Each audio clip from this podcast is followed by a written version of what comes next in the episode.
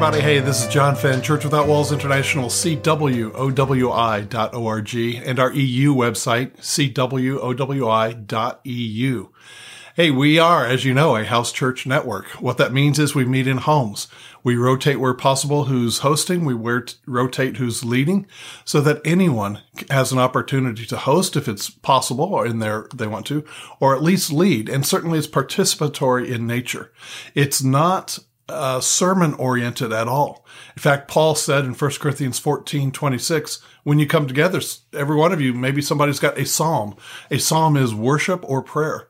And then he said a revelation, a revelation of something God showed you, or a doctrine. That's something that God recently taught you, or the gifts of the Spirit are in operation. So it's not sermon oriented. It's more about Christ in me and what's going on and sharing with everyone else so they can be enriched and profited by it.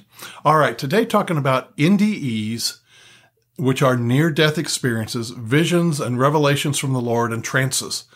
There is a lot of confusion out there, and I just want to, to straighten it out a little bit to give people some information because I know certainly in my email inbox, and I'm sure in many others, there's a general confusion where there are enough websites that do teachings and interviews and, and ministry things and, and things of that nature, and they tend to group an NDE, which is a near death experience with visions of the Lord and everything else. and so, like, I'll get emails and say, you know, I've been studying NDEs and and uh, yours are are different or or something like that.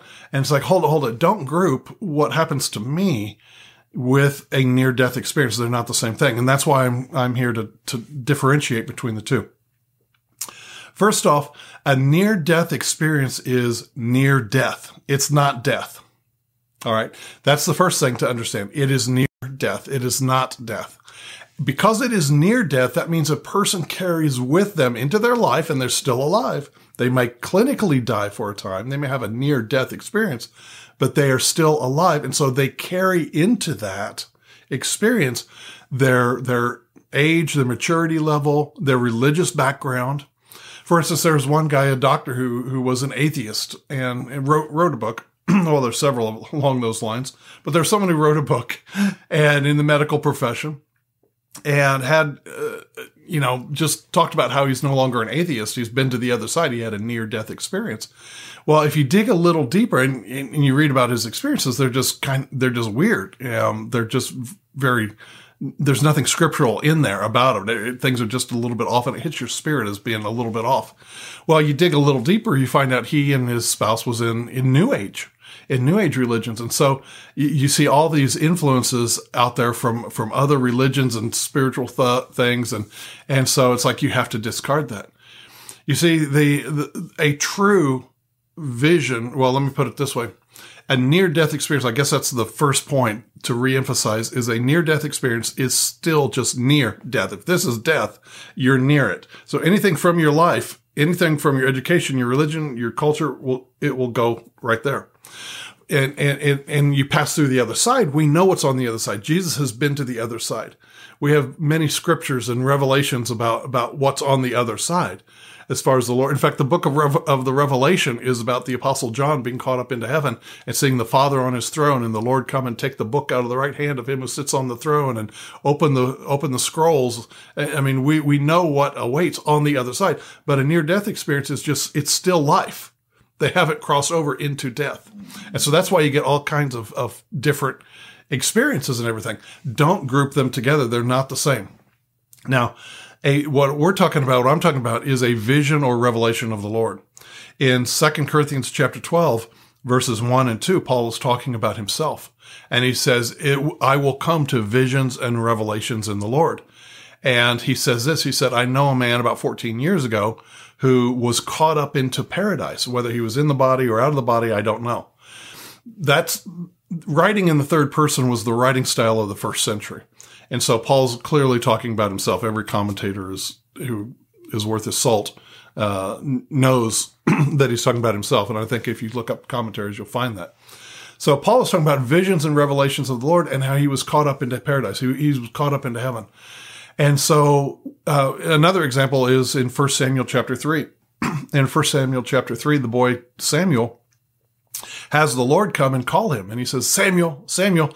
And if you'll remember the, the little boy, Samuel gets up three times and he goes to Eli, the priest, and said, Did you call me? And finally the priest said, No, no, no, it must be the Lord. So the next time you say, Okay, here I am, Lord. What do you want? So first Samuel chapter three and verse 10 says this. It says, Then came the Lord verse 10 says, Then the Lord came and stood as he had at the other times and said, Samuel, Samuel. And the Lord talked to him and, and, the, and he saw the Lord in that. And he says in verse 15, this is 1 Samuel 3.15, it says that the boy Samuel was afraid to tell Eli the vision. And then in verse 21, it says, Then the Lord came again and appearing to, to Samuel, and this time revealing himself as the word of the Lord. So when Eli was the Lord was there in the room and he had to have his eyes open to his realm. That's a vision. That's a revelation of the Lord. We know that a true vision or revelation of the Lord is going to, is going to glorify the Lord Jesus. But there is, there's another thing besides an NDE not being a death experience. And so you have to put it on the shelf. Do not lump it together with everything that purports to see the other side. You know, judge it grade it. If it sounds weird, it is. You say, okay, how can a person do this? The near death experience. Okay. There was a man in Nigeria who, who, a Christian man who claimed to have had a near death experience and said that when he was there, the Lord gave him a tour in his near death experience, not a vision. He didn't claim that, but in a, in a near death experience, he was dead and they brought him back medically. And he said he was given a tour of hell. And one of the things he said there was that he saw Christians who were not tithers in hell. And that was part of his testimony when he woke back up and everything that he saw. Another example, I, I received emails from two women in Ghana, which is another West African nation. And there was a woman, similar thing, had medical emergency, died, was revived. She claimed when she came back, she said she, she had a, a near death experience where she was given a tour of hell or a look at hell. And she saw Christian women with braided hair in hell. And they were in hell because they braided hair, their hair, just the same way the Nigerian man claimed he saw non tithers in hell because they didn't tithe. So it caused me to do a little homework, a little, dig a little deeper. Well, it turns out the man in Nigeria, his church preached, you tithe or you go to hell. It, was, that's, that's the culture. That's his religious culture that he was in. And similar story with the women from Ghana. They're the church of the lady that said she saw women with braided hair. There, her pastor preached that the women cannot braid their hair or else they will go to hell. So if the Nigerian man and if the, the Ghanaian lady, if their experiences were legitimate, if they were real, then remember again, they came to the brink of death. They came to the point of death, but a near death experience is not death. And so it's subject to, to their religion, to their maturity level, to everything else. And so if it was genuine, then that's why they carried their church culture into the near death experience. Now, had they gone to the other side and actually died, they would have a whole different experience. And like I said, we've seen that from the book of Revelation and others who've talked about, you know, paradise, etc. We know what, what paradise and heaven is all about. Or at least we have a good idea. And so let, let me give you another example um, the way people mix things in with their um, with their religion and everything else. I'll, well, let me let me start this. I'll say the phrase "in the Spirit" in Revelation 1:10 and Revelation 4:2. In the Revelation 1:10, the apostle John says this, I was in the spirit on the Lord's day and I heard a voice like a trumpet behind me and I turned and he talks about seeing the Lord Jesus and he was in glory. So what happened is the apostle John was, he said, in the spirit. That means he was, he was in that realm of the Lord. And so he could see in that realm. It, most likely, we don't know for sure, but, but because he describes it as an all consuming, uh, vision or being in the spirit with the Lord, he probably wasn't aware of the physical surroundings around him. He also uses that same phrase in chapter four and verse two, where he says, where he says, I heard a voice uh, from heaven that sounded like a trumpet saying, come up here. And he looked and behold, a door was open in heaven. He said, immediately I was in the spirit and he was, and he was suddenly standing before the throne of the Father God. And most people take this as, as the rapture, which happens before Jesus opens the seals of, of the, uh, of, of what becomes the tribulation or the time of Jacob's trouble. And because he hears a voice, it's like a trumpet. He sees a door open in heaven. He hears a voice saying, come up here. And he goes. But he says he was in the spirit. So he was completely unaware of anything happening in the natural. So you've got the near death experiences, which are a person who is alive. He is alive. It's just near death to the point of death. They've not passed over to the other side. It's near death. They are brought back. So it's all going to be subject to their culture, their religion, their age, their maturity level. But if you are in the spirit, that's neither a, that's not a near death experience. That is a vision. That is a revelation from the Lord. Like Paul described in 2 Corinthians 12, how he was caught up into heaven, caught up into paradise. And the apostle John describes the same thing in the Revelation chapter 4 and verse 2, that he was in the spirit and he was brought up before the Father's throne. When you're in the spirit, you can see the Father because you're in the spirit. You're not in your flesh. And so, and, and that's why, side note, that's why Exodus 33 you read Stowe, you could start down to verses 5, 6, 7. And if you want to read all the way through verse 11 and, and on, in Exodus 33, it says that the glory cloud descended on the tabernacle and Moses went into that glory cloud. And there in verses 10 and 11, it says, and the Lord talked to him face to face like a man talks to a friend. But then you go down just eight or nine verses later and Moses is up on the mountain. He's not in the glory cloud and he wants to see the Lord's, what the substance, the kabod, the what he's made of. And the Lord says, well, you can't see my face and live. I'm going to put you in a cleft in the rock.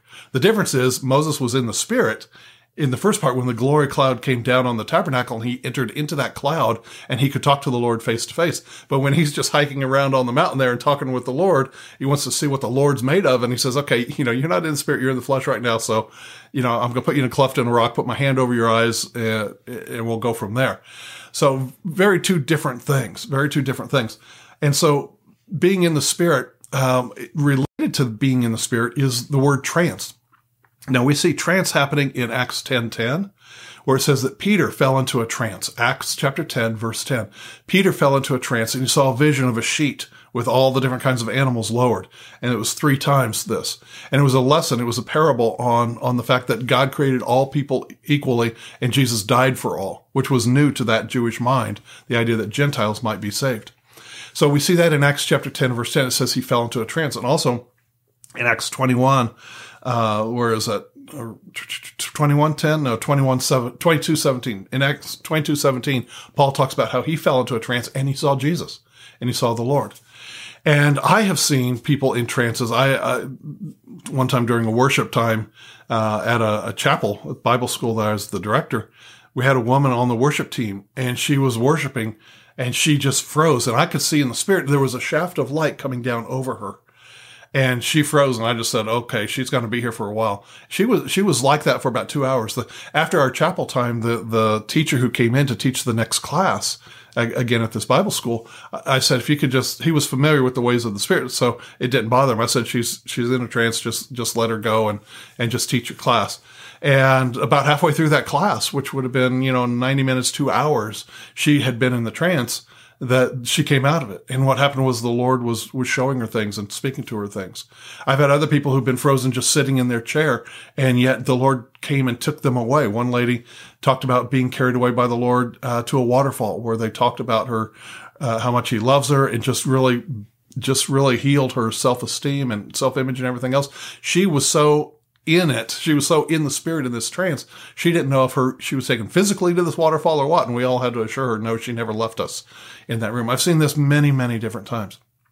So, uh, so anyway, I just want to bring these points out to you that a near death experience, don't put them all together at, with a, as a vision or revelation of the Lord a, a, a near death experience is just near death. They're still very much alive. They, they, they may have to be clinically revived, but they carry with it because they're still alive, because they're not truly dead. Just a near death experience. They carry with it their culture, their religious training and everything else into it oftentimes. Are there Christians who went to heaven and saw the Lord? Absolutely. There are the legitimate ones. Here's the key. In James chapter three, he says the wisdom from the world is sense oriented and brings confusion. And that's the wisdom from the world. It, it's sense oriented and it brings confusion. He says this uh, in James 3, when you go down through verses 15 through 17, he talks about how the wisdom from above is pure and peaceful. So a true experience will resonate, a vision, a revelation, or a near death experience. If it's of the Lord, it will resonate with your spirit. You'll have that peace there. All right, hope this has been helpful.